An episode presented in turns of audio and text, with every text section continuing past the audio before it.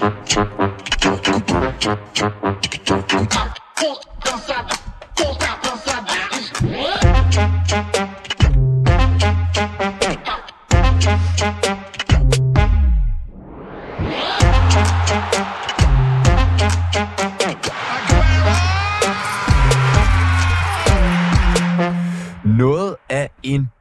sprang i Bilsbyen hen over weekenden, da Jürgen Klopp annoncerede, at han trækker sig som cheftræner for Liverpool efter denne sæson. Og ikke mange timer skulle der gå, før at Barcelona-legenden Xavi gjorde ham kunsten efter og stemte i med sin opsigelse. Det kan godt være, at Superligaen ligger i dvale, men det gør den internationale fodbold så sandelig ikke. Udover opsigelser på stribe, så har der også været stort optøjer i forbindelse med den engelske FA Cup, der ærkerivalerne for West Bromwich og Wolverhampton mødte hinanden. Vi ringer til journalist Thomas Gravgaard, øh, som skal gøre os en lille smule klogere på balladen mellem de to britiske klubber.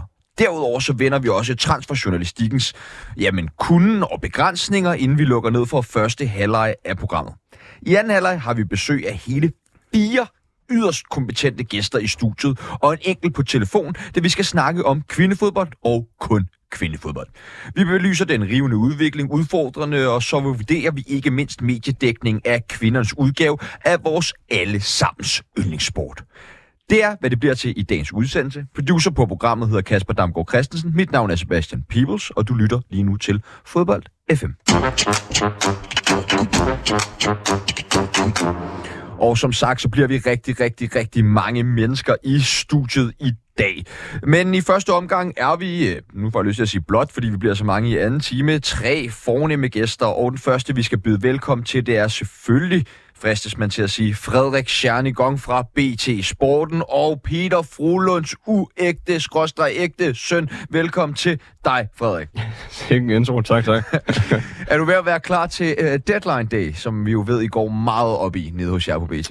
Øh, det er jeg, det er jeg, og det er vi. Altså, det er jo ingen øh, hemmelighed for dem, der har fulgt lidt med. Det har været en lidt tumultarisk tid på BT øh, den sidste uge eller to med, øh, med nogle nedskæringer og så videre, så øh, det har været sådan lidt, lidt spændende at følge med i, og det hele bliver planlagt lidt senere, end det plejer, men, øh, men det er nok blive godt. Men så og jeg er nok til at afvikle transfervinduet og fuldt hold og sådan? Ja, mindre vi der lige kommer sådan en omgangssyg i, i vejen, så, så er vi. Ej, det, det, det er vi, og vi kommer til at være i marken, og det bliver, det bliver en øh, strålende aften. Øh, Frederik, vi skal ikke kredse så meget om alt muligt andet end fodbold. Vi har nemlig rigtig meget på programmet men jeg bliver simpelthen lige til nødt til at høre. I går så spillede Danmark-Frankrig jo håndboldfinale mod hinanden. Altså, hvad gør du i sådan en situation? Jamen, øh, jeg forholdt mig faktisk forholdsvis roligt, vil jeg sige. Det gode ved sådan en kamp, det er, at øh, uanset hvad udfaldet bliver, så, øh, så, så, så kan jeg lige sidde og hygge mig lidt med det. Altså, jeg fik et par øh, sms'er fra min franske gutter, der undrede sig over, øh, hvem Emil Nielsen var øh, i målet. Og det skyldes nok både hans lidt øh, ja, atypiske fysik og sindssyge præstation i, øvrigt, øh, i kamp. Fremragende øh, håndboldmålmand i hvert fald i Nielsen, Nielsen. Og velkommen til dig, Frederik Schanigong. Den næste gæst har taget den lange vej fra Fyns hovedstad, blot for at se os. Øh, velkommen til dig, Martin Riber, vores helt egen husekspert i første divisionsfodbold her på Fodbold. Fristes jeg til at sige. Jo, tak for det. Selvfølgelig tager jeg turen for at se jer. Jamen, øh, en fornøjelse. Og øh, sidste mand i øh, første teams panel i hvert fald, det er øh, jamen, øh, et endnu mere velkendt ansigt end selv. Både øh, Peter Frolund og Frederik Scheingong. Det er nemlig producer Kasper. Velkommen til. Hej, hej. Hej, har du lyst til at øh, åbne ballet med øh, et skulderklap, Kasper? Jo, den går jo... Øh, altså, jeg har jo en vis kærlighed til Real Madrid, så jeg har selvfølgelig kigget i, i deres retning. Ej, jeg synes faktisk også, det var lidt svært at finde et, øh, et skulderklap. Men jeg synes, at øh, deres... Øh, det var ikke fordi deres præstation mod øh, Las Palmas var sådan vanvittig. Øh, men jeg synes mere, at det har været sådan en tendens i den her sæson, at de faktisk har, har strugglet en del og har været tæt på at, at tabe nogle, øh, nogle billige point, øh, fristes jeg til at sige. Øhm, og det var også øh, egentlig øh, det, var, det, der var ved at udvikle sig i weekenden, hvor de var bagud til Las Palmas, men ender så med at vinde fra øh, et faretruende 1-0 nederlag, og ender så med at vinde øh, 2-1. Så det har ikke været særlig imponerende, men deres pointhøst har egentlig været ganske, ganske udmærket, og det er egentlig det, mit øh, skulderklap går for.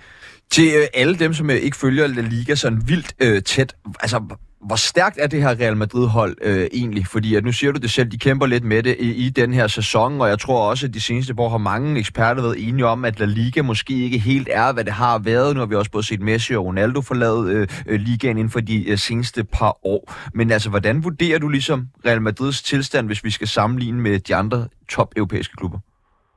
Uh, jeg synes, det er svært at gøre det sådan ud fra, fra liga til liga. Uh, jeg synes jo helt klart, at det er nemmere at sammenligne, når de mødes øh, face-to-face i Champions League. Uh, Men vil de have en chance mod uh, ja, Manchester City, Bayern München, nogle af de andre, som vi jo... Ja, ja, det, det er jeg slet ikke i tvivl om. Altså, det er jeg slet ikke i tvivl om. Øh, så, så, også fordi de har så meget individuel kvalitet, og de har fået Jude Bellingham, og så er jeg helt, og så er det Real Madrid, når, hvis man skal snakke Champions League, så er det jo bare et, øh, et, øh, et hold, der har en fin historik i forhold til den turnering. Øh, jeg ved ikke, Martin, du, du ser måske faktisk lidt mere La Liga, end jeg gør, øh, så jeg ved ikke, hvordan du vurderer øh, sådan toppen af La Liga og sådan Premier League for eksempel. Jamen, jeg vil da give dig ret i, at i hvert fald på Champions League-plan, så er der jo nogle særlige aftener, hvor et Real Madrid-hold, der ellers godt kunne se lidt slagent ud, hvis man kigger på personellet, det, det kan trappe øh, op og, og præstere, men i min optik, så er der øh, ikke så meget ud over Jude Bellingham, som øh, står på mål med, hvad Real Madrid egentlig bør være. Men øh, altså,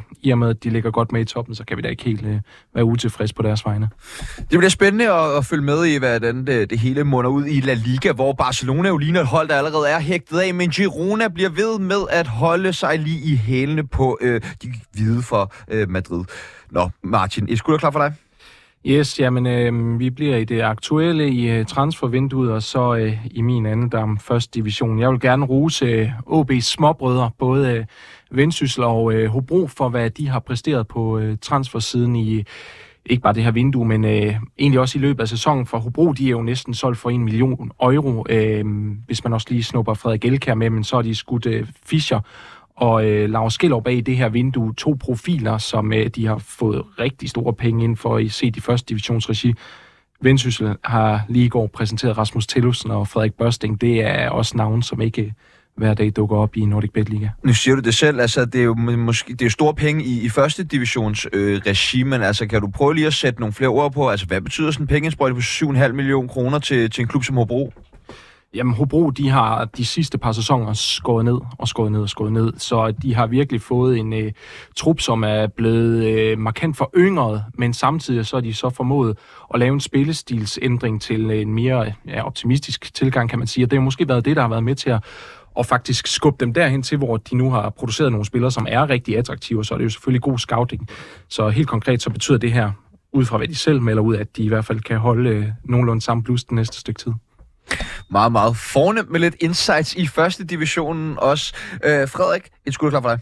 Jamen, selvom øh, jeg gerne ville have sagt tidligere, at, at jeg stod og tævede løs på mine møbler med en baguette i bare eufori over de franske håndboldmænds øh, i går, så øh, går mit skulderklap faktisk også til, øh, til sådan delvis La Liga og Iñaki Williams, som jo... Øh, der udspiller sig en sådan ret vild historie den her uge. Han har jo været til African Cup of Nations med, øh, med Ghana, og øh, og de skuffer øh, meget, meget fælt og bliver, bliver slået ud i den indledende runde. De spiller 2-2 mod Mozambique en aften, øh, og har ikke deres skæbne i egne hænder. Det afhænger så af resultat dagen efter, og de ender så med at ryge ud.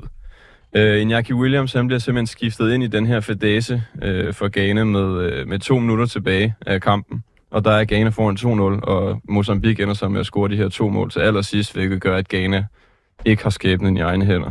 Alt det for at sige, det der så sker kort efter, det er, at øh, så snart Ghana bliver slået ud, så tager han et fly til Bilbao, øh, og nærmest øh, 12-15 timer efter, så står han i en, øh, i en øh, pokalkamp for Barcelona, hvor han øh, scorer et mål og lægger op til det andet, og, øh, og hjælper dem med at sende dem videre 4-2 er det Inaki, som ikke har misset en eneste kamp for Atletico Bilbao i sådan noget 10 sæsoner i streg? Ja, det noget? havde han i lang tid. Jeg er ret sikker på, at den er brudt, den der. Ja, okay. Men, øh, men det er bare, det er en fed historie. Altså det der med, at fodbolden stadig gemmer på nogle af de her helt vilde fortællinger med en mand, som, øh, som lige er blevet slået ud med sin nation i en kæmpe turnering. Og, øh, og jeg sætter sig med ind i et fly som det første, og så bare øh, opnår et helt sindssygt øh, resultat dagen efter. Det vil jeg gerne hedder. Og så er det også sådan lige delvist et lille skulderklap til, til AFCON, som jeg må nok erkende, at det er ikke fordi, jeg selv sidder og ser alle, alle kampene, men jeg synes, det, det er fedt. Altså, det gemmer også på nogle fantastiske historier, nogle absurde situationer. Altså, øh, nu nævner jeg bare noget i flæng her med øh, genesiske journalister, der nægtede at forlade øh,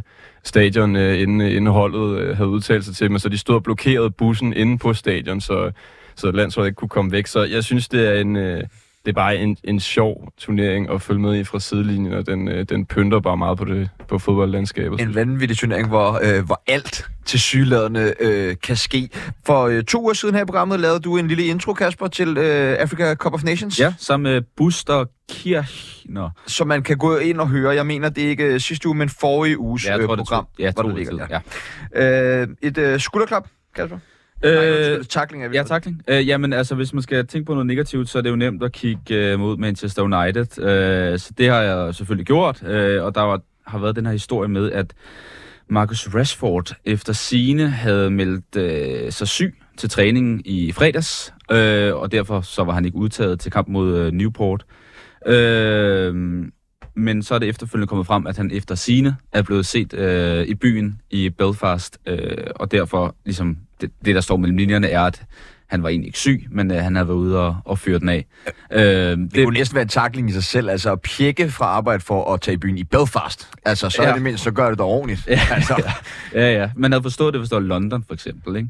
Øh, Nå. Ja, ja, men, øh, jamen, det sejler øh, i Manchester United. Det bør man, hvis det ikke være øh, kaptajn for at kunne se. Martin, øh, takling? Det virker næsten som en takling, du godt kunne finde på at plante over ved Kasper øh, Spesse. Ej, men hvis jeg skal øh, bidrage med en takling, så øh, skal vi en tur til Amager, hvor det vanen tro er helt kaotisk. Øh, det er synd for dem. Det er voldsomt synd, fordi enhver, der har været derude, kan mærke, at det er et fedt sted at komme til fodbold, og der er virkelig nogle ildsjæle derude, men øh, det er som om, at der ikke er så meget ild i dem, der styrer det derude, fordi at de er jo så lige blevet erklæret insolvente, efter de, øh, ja, de har jo nogle ubetalte regninger, så dukker de op i fodretten til, til at skulle få råd, råd bod på tingene. Det, de så ikke lige er forberedt på, det er, at hvis de ikke får afklaret de her foretagender, som der nogle gange er gang i, så, jamen, så bliver de erklæret insolvente. Så de går derfra uvidende om, at de så bliver erklæret insolvente. Nu kan de ikke skrive kontrakter på ny, selvom de faktisk lige har præ- præsenteret en spiller til. Det kan jo så være, at han ikke har fået en kontrakt, det ved jeg ikke, hvad, øh, hvordan de har løst det. Men nu står de altså der igen, hvor at de, øh, de ikke har styr på butikken, og bare den måde, at der ikke er styr på, at jamen, de kigger ind i insolvens, og derudover, jamen, så, øh, så har de fortalt, at pengekassen, den er jo lidt tom lige her over vinteren, fordi at der er ikke øh, indtægter fra kampe, merchandise, og de havde regnet med, at der ville komme nogle penge ind fra deres gamle kaotiske ejer, Singarevic, som de har en sag kørende med i kasse, så jamen, at der ikke er styr på det, det er simpelthen forrygt. Jamen, det er, det er så trist, altså, og med alle de traditionsklubber, som må lade livet. Øh, vi så jo også med, i Vejle, hvor det i hvert fald var, var tæt på, at der skulle opstå en, ja, nu kan vi ikke sige, hvordan det var endt ud, men en potentielt farlig situation. Øh, Frederik, et takling. Øh, jamen, min takling, den den er sådan lidt spøjs eller skæv, men den går ikke til en, en specifik person, men til hele situationen omkring Pierre Emil Højbjerg, øh, som jo har været nøglespiller i Tottenham, og, øh, og ikke er det længere. Og det er meget klart, han har godt nok fået lidt spilletid her på det seneste, men jeg ærger mig bare over, at han ikke øh, ryger et sted hen, hvor han får noget spilletid. Øh, der er jo selvfølgelig lige et par dage tilbage der transfervindue, og nu læser jeg lige, at han havde sagt nej til til Lyon for nylig, hvilket jeg måske godt kan forstå, fordi det er ikke en adresse, man gider være på lige pt. Men det kan simpelthen bare ikke være rigtigt, at en spiller hans kaliber ikke er et sted, hvor han, øh, han får noget ordentlig spilletid. Så øh, det er en opfordring til alle klubber derude om at vågne op og hente, hente ham her, fordi han... Øh, dels så er, tror jeg, at han er en klassefyr at have i sådan et omklædningsrum. Altså virkelig en, øh, en mand, der ikke er bange for at, at gå forrest. Og så øh, ville det også være okay for Danmark øh, at have Pierre Emil Højbjerg i nogenlunde form øh, til EM, der starter øh, meget, meget snart. Så det er, ja, det er en latterlig situation, der bare skal løses, den her, synes jeg. Et øh, par af lytterens skulderklap på takling. Skulderklap fra Martin Christensen til Farsom for hans kæmpe store arbejde på BT og måden at formidle transferstof på. Takling fra Jesper Rune Herold Sørensen til Alejandro Garnacho og Anthony. Det er fandme heller ikke let at være Rasmus Højlund, når begge Uniteds kanter konstant ignorerer ham på banen og opfører sig, som om de er angribere. Søndag eftermiddag var der lagt op til et brag af et opgør i det såkaldte Black Country Derby mellem West Bromwich og Wolverhampton. Og det blev også lidt af et brag, desværre med negativt foretegn, hvor det udviklede sig til store fanuroligheder i et opgør, som i øvrigt blev vundet 2-0 af udholdet øh, Wolverhampton. Nu skal vi øh, blandt andet byde øh, velkommen til øh, Thomas Gravgaard for Warner Brothers Discovery, som blandt andet har en jo indet interesse i fankultur. Hej Thomas. Hej. Og øh, tusind tak, fordi at vi lige måtte øh, ringe til dig. Selvfølgelig. Thomas, øh, først og fremmest, hvad var det, vi var vidner til øh, i kampen mellem West Bromwich og, og Wolverhampton søndag eftermiddag?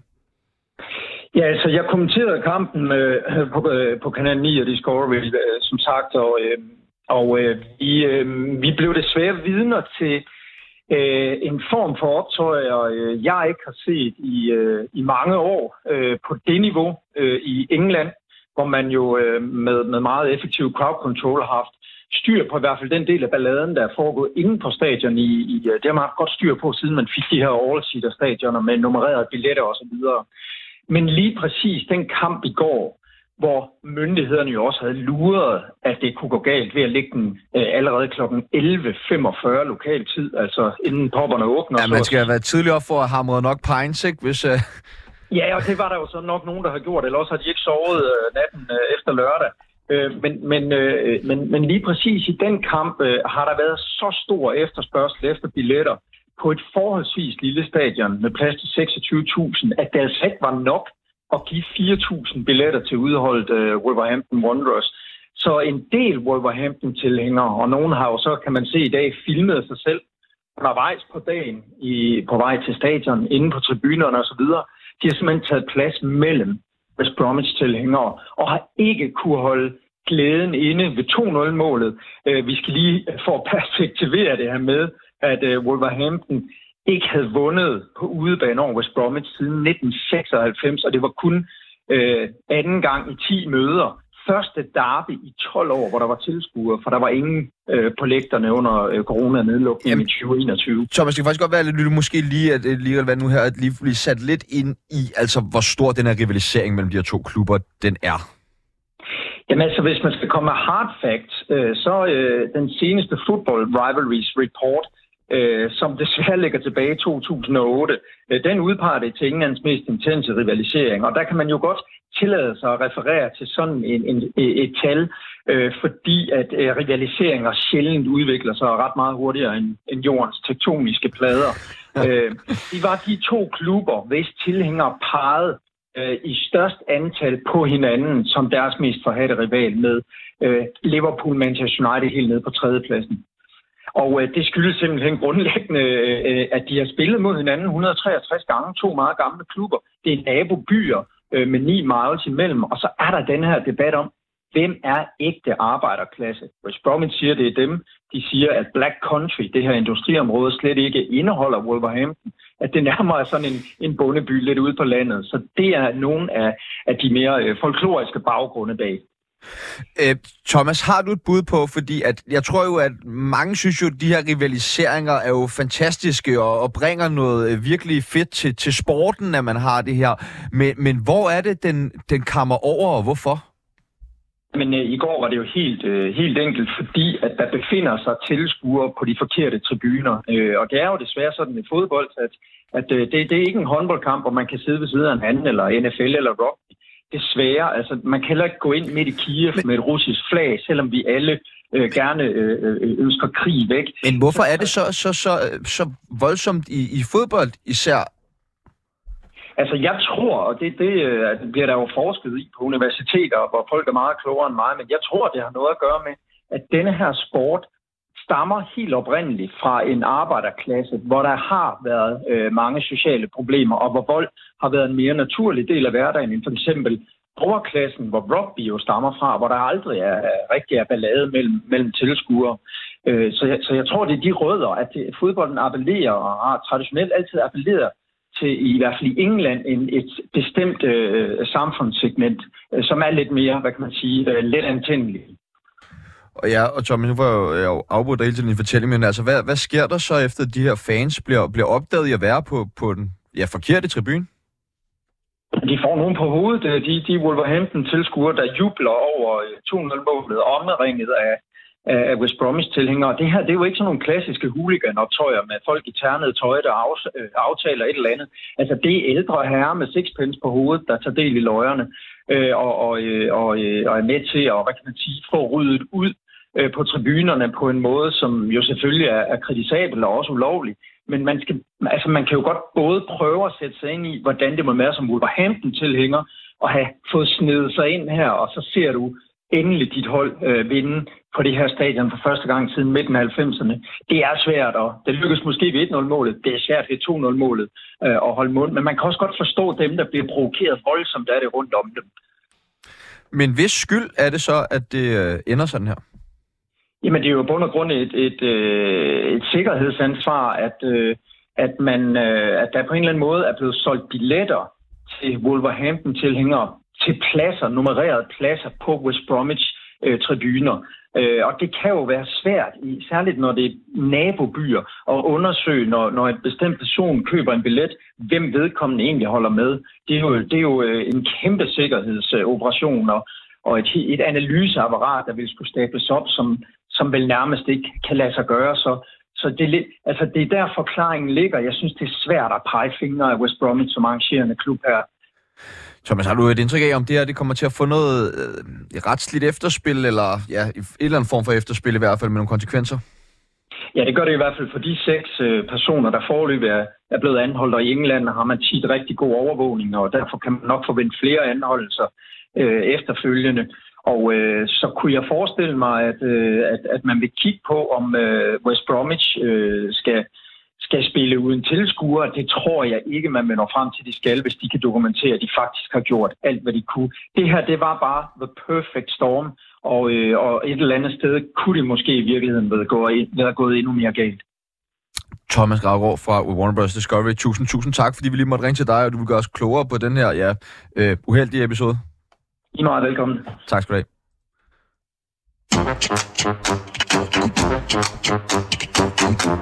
Det er den 29. januar. Transfervinduet står lidt endnu pivåbent, og flere og flere sportsmedier lægger kræfter i at dække transferhistorien i både ind- og udland. Og øh, blandt andet af den årsag, så skal vi vende den disciplin, som øh, kaldes transferjournalistik, og snakke om, hvilke do's and don'ts, der hersker øh, i den del af øh, journal... journal, journal Vil I sige det? Journal, journalistikken? Journalistikken. Journalistikken. Yes. Uh, jamen, uh, jeg vil i første omgang egentlig gerne lige høre, Frederik, som du dækker jo transfer sådan forholdsvis tæt, og I gør det også sådan meget ud af, at du BT har podcasten Transfervinduet og så videre. Ja. Uh, har det ikke været et ret sløjt transfervindue indtil videre? Jo, altså, øh, jo, det har det. Altså, der har været øh, øh, både lidt øh, brok udefra, og også øh, nogle, nogle dage på redaktionen, hvor, og især nogle af dem, der beskæftiger sig mere med det, end jeg gør, men der har siddet helt slukket og tænkt, hvornår fanden sker der noget i det her transfervindue? Øh, jeg føler at trods alt, det er åbnet lidt op her den sidste, den sidste uges tid, men i lang tid, der har det jo været... Øh, ja, handler fra nogle af de lidt lavere rækker, øh, og ikke noget ondt om det, øh, Martin. Men, øh, men ja, det har måske ikke været det store brag, som nogen har håbet på i hvert fald. Der er jo mange mennesker, øh, Martin, som sådan, jamen det er jo nærmest deres drug, når der er sådan nogle transfernyheder. Jeg har selv været en af dem, hvor det var samtlige hjemmesider, selv de sådan helt skraldede Daily Mail og sådan noget, man var inde på, bare for at få et eller andet form for fix, står der noget om min klub, er United endelig ved at hente Messi-agtigt. Øh, tænder det også sådan noget i dig, de her transfer transferrygter? Jamen, jeg har det som så mange andre, og også øh, som ting, jeg ikke øh, kan lade være med at, at hoppe ind på og, og læse lidt med i og følge med i, hvad der sker. Øh, så ja, det er helt klart noget, som jeg også øh, følger med i. Hvorfor er det, tror I, at vi er så nysgerrige på de her transferrygter? Altså, det er jo noget, der kilder meget øh, alle de rigtige steder, ikke? Det er jo sådan tit noget, der vækker nogle følelser i gang. Øh, både øh, ja, hos, hos os, der dækker det, men også fans, der måske er dem, der er de største modtagere af det. Ikke? Der er nogle følelser forbundet med, når man får vi nu endelig den her spiller, som vi har, som vi har råbt på. Øh, og så er det jo også bare det at udfylde en eller anden form for vakuum med... Øh, med at der er jo transfervinduer ofte i perioder, hvor der ikke er særlig mange kampe, især om sommeren selvfølgelig. Øh, så, så det er også øh, det er ligesom den der fodboldmæthed, man aldrig nogensinde rigtig opnår, som bare bliver fodret endnu mere øh, eller fodboldsult er det jo så ikke, som bliver fået endnu mere i, sådan, øh, i de her øh, vinduer her. Øh, Martin, altså hvis vi ligesom tager fodboldbrillerne, fodboldfanbrillerne af, og tager journalistbrillerne på, og alle de ting, vi gik jo øh, sammen på, på SDU, og alle de ting, man ligesom lærer omkring journalistik der, hvordan synes du så sådan transferjournalistik passer øh, ind i? Jamen, øh, jeg har et lidt anspændt forhold til transferjournalistik set med udelukkende journalistiske briller på. Det er også noget, jeg har beskæftiget mig en del med, mens jeg har, har læst øh, på kandidaten her i, i journalistik. Min anke imod det går især mod, at vi øh, sjældent ved, hvem det er, der er kilden bag en øh, transfernyhed. Øh, og det kan jeg sådan set godt forstå, set fra øh, den journalist, der gerne vil bringe historien og kildens perspektiv, at de nok ikke vil øh, lægge navn til, at de lægger noget, som jo egentlig er hemmeligt. Men, Men øh, det er bare, jeg tænker, der er jo nogle meget øh, klare etiske regler for journalister for, hvornår en kilde må være anonymiseret. Ja, og den, altså hvis vi skal tage fra lærerbogen, og det skal vi jo ikke altid, men der plejer det nok nærmere at være, når vi snakker liv og død, at en øh, kilde skal være anonym. Øh, så set i den kontekst, så synes jeg jo, at det er forkert, at vi ikke ved, hvem øh, kilden på de her nyheder er, og også fordi, at det skal nok heller ikke være øh, den helt store studenterhus, skal frem for at vide, at der er jo faktisk mange øh, personer og aktører i fodboldverdenen, især som gerne vil have nyheder frem om øh, ja, dem selv eller deres spillere, hvis vi nu snakker agenter, fordi det kan fremme deres situation. Frederik, du. Ja, altså det er jo... Der er virkelig ikke særlig mange journalistiske discipliner, hvor det er reglen, at kilderne bare er anonyme, og at man ikke ved, hvem det egentlig er, der er, der ja, der er planter, eller som man har de her historier fra. Så det er en meget særlig disciplin, øh, hvor ja, kildenetværket selvfølgelig er ekstremt vigtigt for dem, der, for dem, der laver det, ikke? fordi det er jo, det er jo der, man får sin, øh, sin historie fra. Men jeg, altså, jeg er delvist enig øh, med Martin i, at, at altså, man skal være meget opmærksom på, hvem kilden er som journalist, og hvad deres interesser er. Altså en klub, en agent, en spiller, et eller andet. Øh, en agent kan jo have interesse i at tale en spiller op. Det kan en klub også have for at, at, at ja, prøve at se, om man for eksempel kan få klubber til at byde mod hinanden i forhold til at lave et stort spillersalg og sådan noget. Så der er sindssygt mange af de her øh, perspektiver, som man skal have for øje. Og en anden ting er så også, at en af de store styrker er jo, at transferjournalistik lever så godt på de sociale medier, som det gør. Altså, der er rigtig mange øh, brugere, der kan føle sig involveret, folk derude, der ligesom kan føle, at de er en del af det. Men det behøver, betyder altså også bare, at mange af de her rygter og historier, de kan altså spredes meget, meget hurtigt, øh, og også nogle af dem, der ikke passer. Så det er sådan en, det er en disciplin, der nærmest er sådan en, ja, det er i, skal man sige, det er jo en undtagelse, eller en eller anden form for øh, en journalistik i undtagelsestilstand, når man laver men, transfer. Men Frederik, bare lige for... Nu, det, det, jeg, jeg, det er ikke fordi, jeg skal, du skal stå på mål for alt, men nu, mm. nu, nu, nu ligesom... Øh, nu kommer bare. Ja. Øh, hvad, hvad er det, der berettiger sportsjournalistik til, og især transferjournalistik til, at man kan tillade sig, øh, jamen ikke at fremlægge, hvem ens kilder er, og man kan tillade sig at, analysere, at anonymisere sine kilder på den måde, fordi som Martin også lige var inde på, jamen når man snakker om alt muligt andet journalistik, så skal det jo nærmest være liv eller død, før at, at, at en, en person kan, kan påråbe sig og skulle være anonym i et interview, en podcast, whatever. Hvorfor, hvorfor er det det? Er, er fodbold så vigtigt? Hvorfor kan man lige pludselig tillade sig det? Jamen, jeg har ikke det endelige svar, og hvis jeg havde, så ville jeg, så ville jeg sige det med det samme, men jeg tror, der er flere ting i det. Så den ene ting er, at nu skal jeg passe på, hvad jeg siger, men det er ikke liv og død, man taler om her. Så, så på en eller anden måde, så er der jo mindre på spil, hvis det giver mening, og det er ikke for at retfærdiggøre det på nogen måde.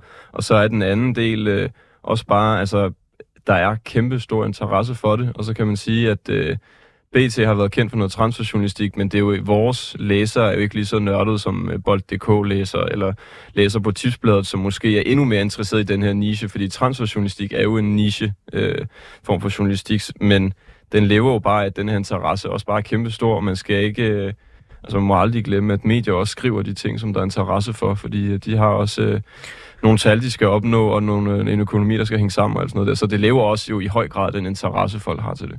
Men, men, men Martin, altså jo, nu hører vi her fra Frederik, at der er en kæmpe interesse for det her. Bør der så ikke også pålægge et endnu større ansvar for de journalister, som arbejder med det? Jo, hvis du spørger mig, så synes jeg jo faktisk, at der gerne måtte være en øh, større transparens inden for de rammer, der nu engang er. Men altså, hvis vi bare lige skal vende tilbage til lidt af det, du øh, spurgte Frederik om her. Hvad kan ligge bag, at det accepteres i den grad, det gør? Nogle af de svar, jeg har fundet, ja, der findes nok ikke et, som vi kan sige, det er det endelige svar, men nogle af de svar, jeg har fået, når jeg har kigget på det her i, i den akademiske, øh, igennem de akademiske briller, det har i hvert fald været, at vi har at gøre med ja, underholdningsjournalistik, fordi at sports, det er underholdning. Øhm, vi har en målgruppe, som spiller med på de samme regler, som gør sig gældende inden for lige netop den her gren. De er med på, at der er typisk ikke en afsender i form af en kilde på, øh, på de her nyheder. De ved godt, der er en risiko for, at det nok heller ikke bliver til virkelighed, at øh, det her rygte det nu er i spil. Så de, øh, de er ganske enkelt indforstået med, at det er de her spilleregler, der gør sig gældende i transferjournalistik. Øh, men okay, nu har vi været lidt inde på det, men, men hvad gør I noget hos BT? Øh, for, øh, hvad skal man sige, jeg, jeg er helt sikker på, at I tager jeres forholdsregler for, at øh, de kilder, I snakker med, de står i bringer og sådan noget. Men hvad gør I ligesom for at beholde, hvad skal man sige, hmm, jeres troværdighed og identitet over for jeres øh, læsere? Altså, øh, det bedste, du kan gøre, er jo at skrive historier, der passer hver gang. og det er, jo, det er jo det sværeste. Vi har jo øh, Farsom, som jo desværre forlader os meget snart, men han har jo været virkelig god til det der. Altså, det, man skal heller ikke øh, glemme, at journalister virkelig også sætter deres egen troværdighed på spil øh, i sådan noget fra transferjournalistik. Og det er også derfor, at det er, i hvert fald hos os, altså der bliver virkelig gjort en dyd ud af, at tingene skal passe, og at du har virkelig, virkelig meget på spil, hvis ikke det gør. Vi har så også haft det her, eller har stadig det her øh, koncept som en transfervindue, som en podcast, hvor vi så også har lavet et lidt, øh, lidt mere gakket univers, kan man sige, hvor der netop er mange af de her ting, der er varemærket med, okay, det er måske et rygte, det er noget løs snak, det er lidt øh, for sjov, bla bla, som jo også skaber et eller andet forum for, at man kan komme med nogle lidt mere løse påstande, som ikke nødvendigvis passer, men hvor, som Martin også sagde før, hvor lytterne er indforstået med, at, at øh, det er sådan, det er. Og transferlogistik er jo også ja, i høj grad underholdning. Det er en del af et show på en eller anden måde mange steder. Vi ser jo, som vi også har været inde på, altså vi laver sådan en lukkedag øh, live-tv fra klokken 18 til klokken øh, midnat, ikke? og det er der mange andre medier, der også gør, så det er blevet det er blevet et show. Det er ikke i høj grad underholdning, transferjournalistik. Men jeg synes, det er synd fra et rent journalistisk perspektiv, at det bliver sådan lidt en blind tillid, man skal have. Altså, det er jo de færreste, der lige har sat sig ned og talt far, som han har ramt 9 ud af 10 rigtigt, så han er nok en af dem, vi skal stole på. Det er jo ikke sådan, journalistikken skal være, hvis den skal være troværdig, selvom jeg anerkender, at det er jeg er også enig med dig. Jeg er enig med dig. Altså, jeg har ikke øh, regnet det ud, men bare sådan noget som at skrive, øh, vi har det fra to eller tre uafhængige kilder af hinanden, det ser vi jo ikke engang. Og så det er det har, det har jo mange jo, tror jeg. Men, det er sådan noget, man ikke skriver, ikke? Men det er jo selvfølgelig en af de første ja, regler. Det, det, det bare ikke skrevet Men Nej, kunne, man ikke, kunne man ikke tænke i at gøre nogle, til, nogle tiltag for at styrke transferjournalistikken? Jeg tænker for eksempel, hvis man har kørt en længere historie, eller en række historier omkring en, en specifik handel, men ikke har kunne give kilderne. Lad os så sige, at den handel går igennem burde man så ikke bagefter komme og fremlægge dokumentation for de øh, artikler, eller ikke burde, men kunne man eventuelt gøre det? Hvad tænker I om det? Ja, det jeg tænker ikke, det er muligt, fordi at hvis du gerne vil køre på den kilde igen på et andet tidspunkt, vil du gerne vil, så vil kilden nok stadigvæk ikke stå frem med, at han har lækket fortrolige oplysninger, som det jo er gang på gang. Alle de har egentlig en interesse i, eller i hvert fald klubberne, at det bliver holdt tilbage, hvad der foregår forhandlinger. Men er, er det her egentlig et... Øh, det, nu bliver det helt op på en stor klinge, men er det egentlig øh, et billede på, at vi er nået et sted i journalistikken, hvor at hvis det skaber kliks og underholdning nok, jamen så er vi egentlig lidt ligeglade med de journalistiske principper? Jeg, jeg synes, det er lidt firkantet sat op. Øh, men jeg er enig i det der med, at at du får ikke en kilde til at stille op igen, hvis, øh, hvis vedkommende bliver afsløret, eller man fortæller, hvem det er osv. Det er selvfølgelig et problem, det, kan, det vil jeg gerne medgive. Men øh, transjournalistikken er, som den nu engang er, og vi, jeg, vi, altså, vi kan godt øh, lege, at vi prøver at få folk til at at være mere gennemsigtige øh, og lade dem forklare, hvordan de har gjort og hvem de har talt med og sådan noget. Men så dør journalistikken også igen, tror jeg, fordi det er ligesom den måde, den fungerer på, og det er ikke for at sige, for at forsvare den, eller for at sige, at jeg synes, det er den øh, ædleste form for journalistik, vi overhovedet har, men faktum er, at det er sådan, den er, og der er stor interesse for den. Og så kan man selvfølgelig gøre, hvad man, hvad man kan for at ja, hvad skal man sige, for net, ja, netop at være sådan lidt mere gennemsigtig og prøve at forklare, hvad mekanismerne bag er og så videre, men men den eksisterer ikke ved den dag, du får øh, at du kræver, at kilderne stiller sig frem, for eksempel. Jeg vil ikke helt afskrive, at du har fat i noget, Peoples, øh, i forhold til, hvad du siger, fordi at der er jo ingen tvivl om, at det er voldsomt populært. Jeg tror, som vi også har proklameret alle tre, der er inde i studiet lige nu i hvert fald, at øh, vi synes, det er interessant at følge med i, og det er der rigtig, rigtig mange andre, der gør også på sociale medier, som Frederik var inde på før. Og øh, i og med, at det genererer det her, så er det jo klart noget, som medierne de også holder fast i i en tid, hvor det er knapt med økonomi og så videre, at øh, så skal vi bringe det, der også er populært. Det er helt klart en ting. Så det ser ud til, at nogle af de traditionelle journalistiske principper, de i hvert fald bliver slækket på i den forbindelse. Øh, noget, når man snakker om det her, som I begge to også har været inde på, det er jo det her med, at der oftest kan være nogle agenter eller klubber, som har nogle interesser i nogle forskellige historier, kommer i medierne. Øh, det, det er en side af, af sagen. Jeg tænker, der er vel også noget øhm, bekymring i, at journalister selv kan begynde at opdigte historier øh, for at få nogle flere kliks.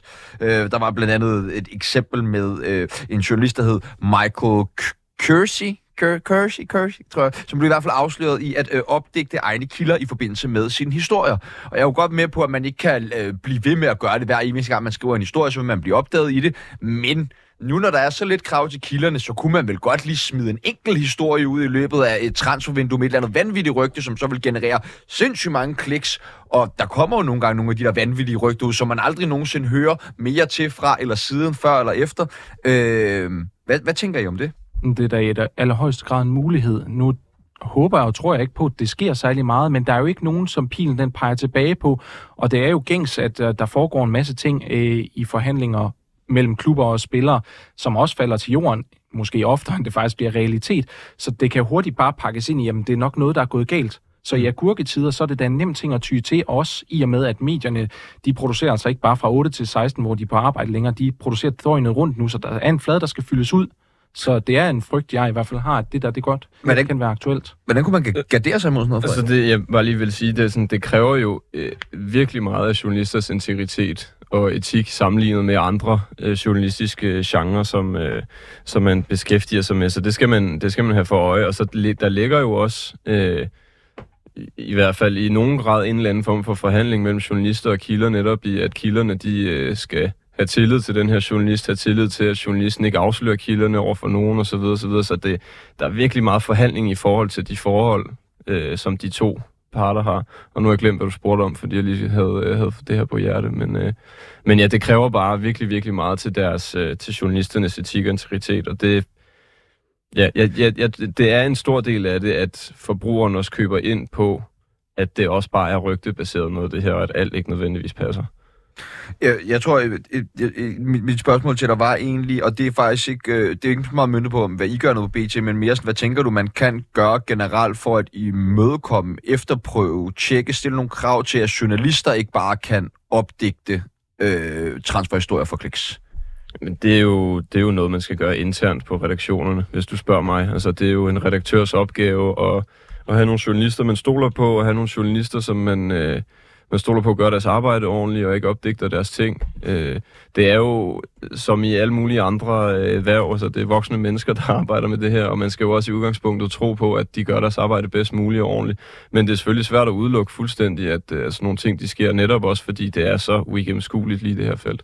Og det er jo der, jeg synes, vi har et problem, fordi at øh, selvfølgelig kan man gå og lave de her aftaler på redaktionsgangene, men som forbruger, der kan du ikke sidde og vide dig sikker på noget, og når du ikke får noget at vide om, hvem det er, der er afsenderen på den her historie, jamen så er du bare efterladt, ja, i egne hænder, sådan set. Men ja, der er ikke mange, der tænker over de interesser, der ligger bag en transferhistorie, når de læser den. I hvert fald ikke almindelige forbrugere i gåsøjne, som ikke beskæftiger sig med fodbold professionelt, tror jeg. Men er det måske også en lille smule, altså også forbrugernes eget ansvar, at vi jo nærmest er, nu taler jeg som forbruger, ikke som journalist, men altså sådan helt junkie-agtig efter de her øh, transfernyheder. Vi bare skal have vores fix, og jo vildere nyheden er, jo mere dopamin kan vi lige få frigivet, øh, mens vi scroller nyheden ind på indkast eller et eller andet. Så på den måde har vi også bare som forbruger stillet os vildt ukritiske og bare lavet den her snibbold øh, rulle, som transferjournalistik måske engang er. Men man kan jo sige, at transferjournalistik er stadig en relativt ny disciplin. Altså øh, for fem eller otte år siden, der fyldte det slet ikke nær så meget, som det gjorde nu. Så man kan jo håbe på, at den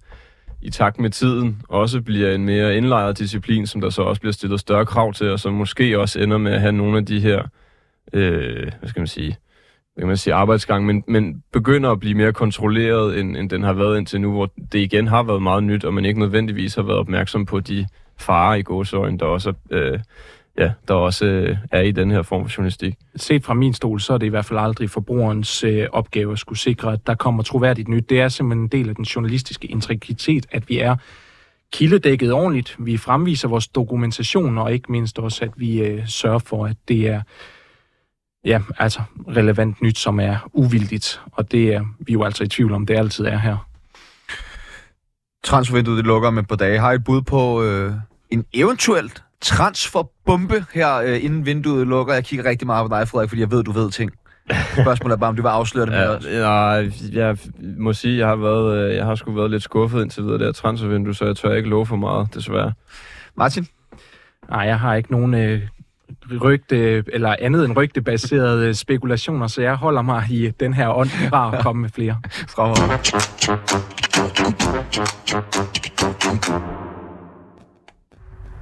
I will leave the club at the end of the season. Pause. I can understand that it's uh,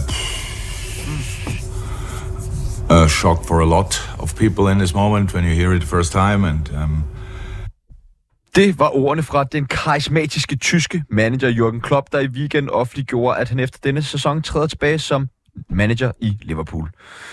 Jeg ved, at øh, vi har en øh, Liverpool-mand med på øh, linjen, som vi også lige skal byde velkommen til. Andreas Brøns Ries fra Redman Family. Hej Andreas. Goddag med jer. Øh, først så vil jeg gerne lige høre øh, gutterne her i studiet. Øh, hvad var jeres reaktion på øh, jamen, den her utrolig, i hvert fald for mig, øh, overraskende melding fra Jürgen Klopp? Martin? Øhm, som alle andre overrasket, også fordi at han har jo nogle år tilbage af sin kontrakt. Han er i gang med at, at gennemgå et generationsskifte med sit Liverpool-hold, som egentlig så ud til at være rigtig interessant, så øh, det forekommer ret overraskende. Hvad med dig, Frederik? Jeg øh, sad nede på redaktionen der i fredags, eller hvornår det var, og øh, altså, vi blev blæst bagover jo. Det var et totalt chok og virkelig uventet, og når der kommer en, øh, en sportsnyhed, der får folk fra de andre redaktioner op af stolene, altså noget fra nyheder og hvad de ellers sidder, der kommer over, så ved man, okay, så er der altså alligevel lige sket noget sindssygt. Det var, øh, det var højst overraskende og vildt. Altså, det er jo en, øh, en ære, der slutter i Liverpool med ham, den meget karismatiske tysker her. Andreas, øh, for os journalister og fagfolk, der var det utrolig øh, overraskende, men øh, jeg kunne forestille mig, at det ikke blot var følelsen overraskelse, men måske også nogle mere vemodige slagsen, der øh, vældede ind over dig, da du hørte det her. Ja, det var, det var, det var tungt at tage imod øh, den nyhed, vil jeg sige. Altså det der dybe pust ud, suk, han laver Jørgen Klopp, da han skal overbringe os den nyhed. Øh, efter chokket havde fortaget sig, så var det den følelse, man sad med. Altså sådan, sådan deflated. Øh, hvad, hvad, hvad skal der ske herfra? Hvorfor nu? Hvad, der, ingen havde set den komme. Øh, det var, det var, en, øh, det var en, øh, en tung fredag at, øh, at komme igennem, vil jeg sige. Andreas, har du øh, et bud på, hvorfor nu?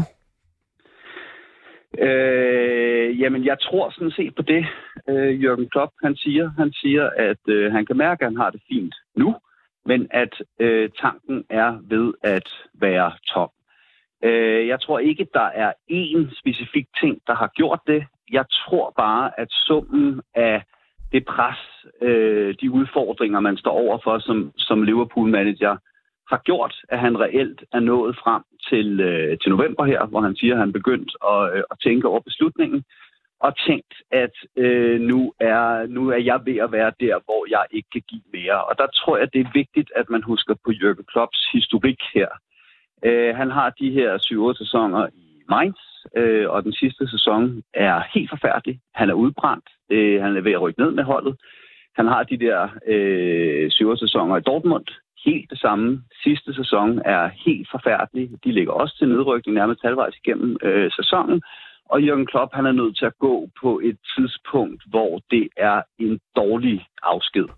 Øh, jeg tror, at øh, han har lært noget af det, så at sige. Altså, han har simpelthen mærket øh, faresignalerne for, at øh, vi kunne ende samme sted i, øh, i Liverpool. Og derfor så er, da jeg var færdig med at være, øh, være meget, meget, meget ked af det, øh, så var der også et eller andet element dybest, allerdybest nede af lettelse over, at vi har vidst, at vi skulle af med Jørgen Klopp på, på et eller andet tidspunkt. Og hver gang Liverpool har stået i den der situation, for eksempel i sommer, der har man tænkt, er det sidste sæson i Dortmund? Er det her enden på Jørgen Klopp i, øh, i Liverpool?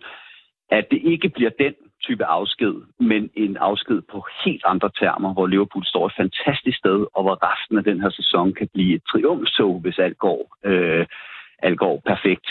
Det er, det, det, er, det er en værdig afsked for en, øh, for en, øh, for en mand som øh, Jørgen Klopp og det, han har gjort for Liverpool. Martin, ud fra det, du hører Andreas sige her, forstår du så øh, Jørgen Klopps beslutning? Jamen altså, man kan vel ikke så meget andet end at respektere, hvad han øh, personligt går og føler, at han kan tilføre holdet, om især stor respekt for, at man ikke trækker den længere end, hvad han jo egentlig godt kunne gøre, som vi var inde på før. Han har længere kontrakt, der er fine penge i det, så øh, det er vel, hvad man kan kalde en klubmand, hvis han føler, at han er ved at brænde ud, at han så også siger stop. Hvad med dig, Frederik? Jamen, altså jeg synes, han har jo været der i lang tid, øh, Jürgen Klopp, så på en eller anden måde synes jeg også, det giver mening, at, at det skal være nu. Jeg har også tænkt over førhen for nogle år siden, om kan vide, hvornår han fortsætter, om det bliver sådan noget... Øh, sådan middellang tid, som det er nu, eller om han ender som sådan en Arsene Wenger, Sir Alex Ferguson-type, der skal være i samme klub øh, i 20 år. Øh, men jeg, altså, jeg kan godt lide den måde, det ser ud til at slutte på. Altså, Liverpool har gang i en flot sæson, selvom der ikke er Champions League-fodbold. Og jeg synes, det er, det er sådan en af de der historier, som skulle slutte på en smuk måde øh, et eller andet sted. Og, og det er jeg faktisk glad for, at den gør.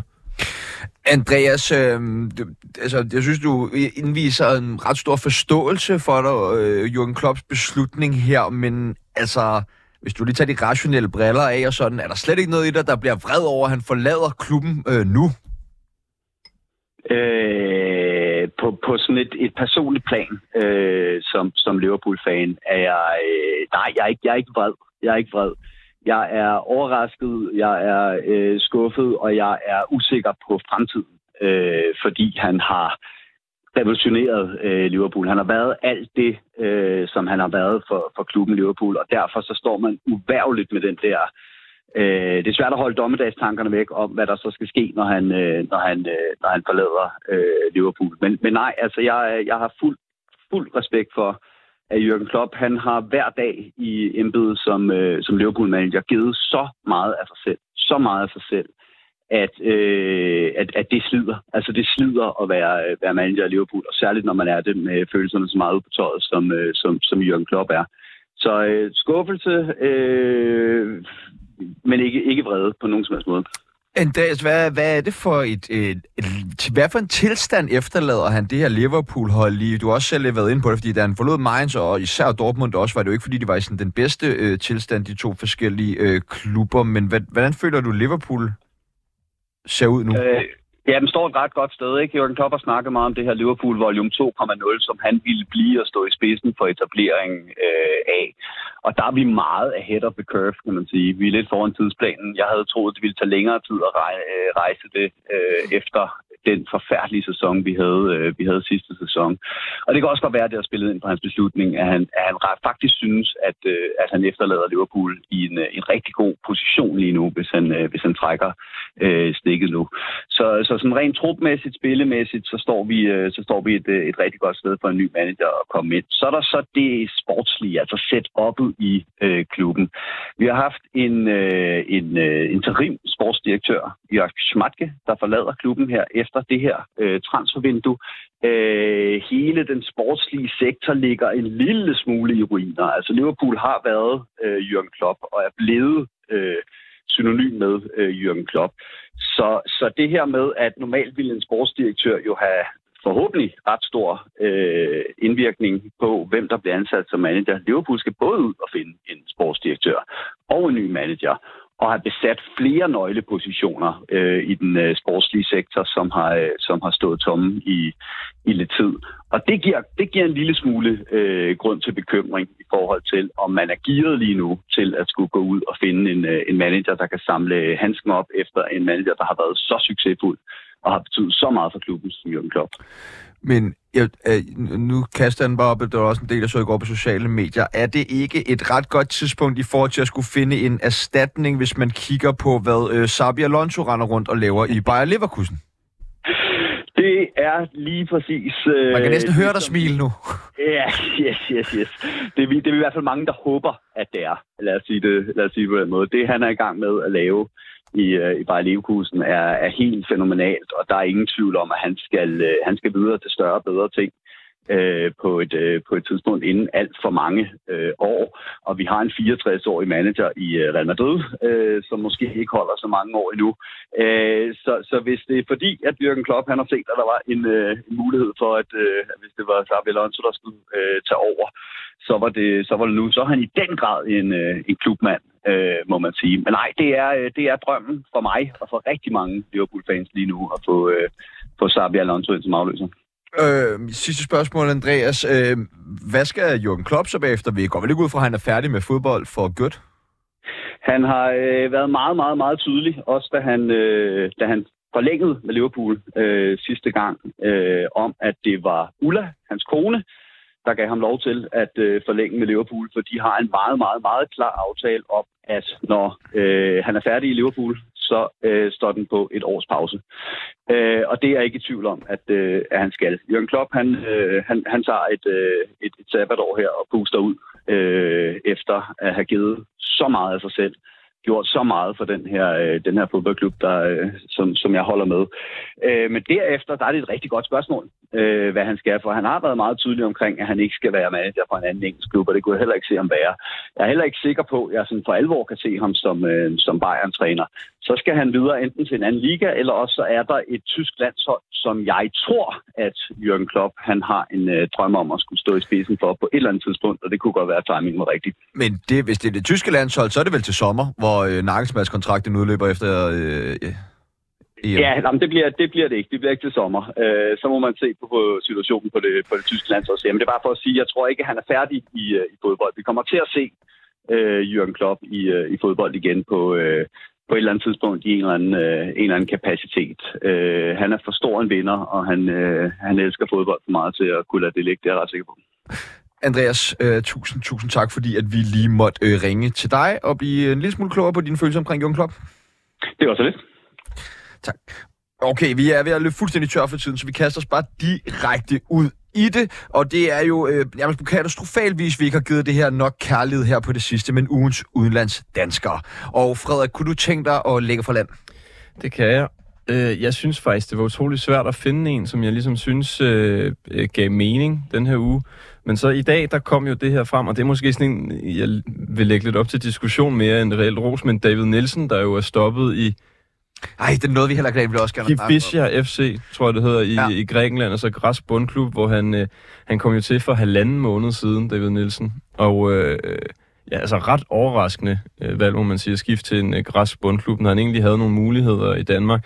Men ja, det blev til halvanden måned og otte kamp, og... Øh, jeg, jeg er faktisk lidt i tvivl om, jeg synes, det var et sejt valg, eller om det egentlig er begavet det her med at tage til en, øh, en græsk bundklub og håbe på det bedste. Så jeg, øh, det var sådan en, der, der, der også øh, kom meget bag på mig i dag, det her med, at det gik så hurtigt at man måske ikke har de største forventninger til sådan et, øh, et trænerskifte der. Jeg ved ikke, hvad I tænkte om den, dag, så den. Jamen, jeg tænkte helt klart, at nu har han hørt, at både trænersædet i Liverpool og Barcelona er ledigt, så... Øh...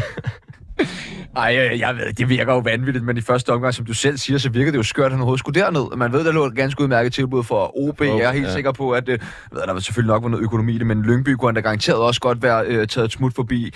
Øh, men øh, ja. Det virkede ikke som det mest begavede skifte udenbart, det er selvfølgelig også nemt at være bagklog. Hvad tænker du, Martin?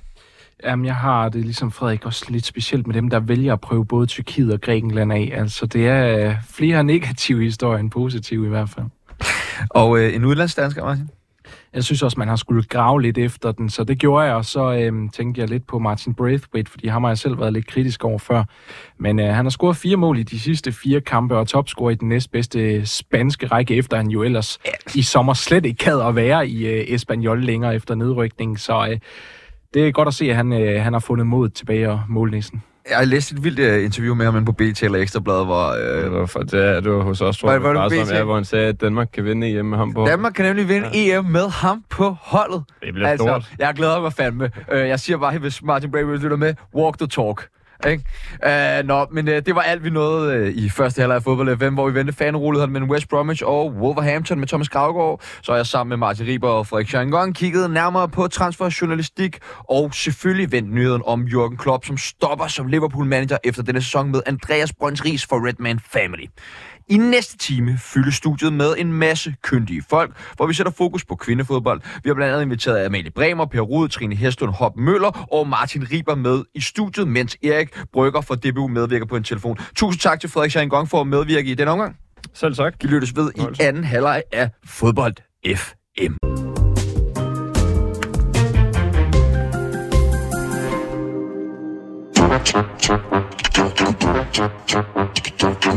Full, don't stop, full stop.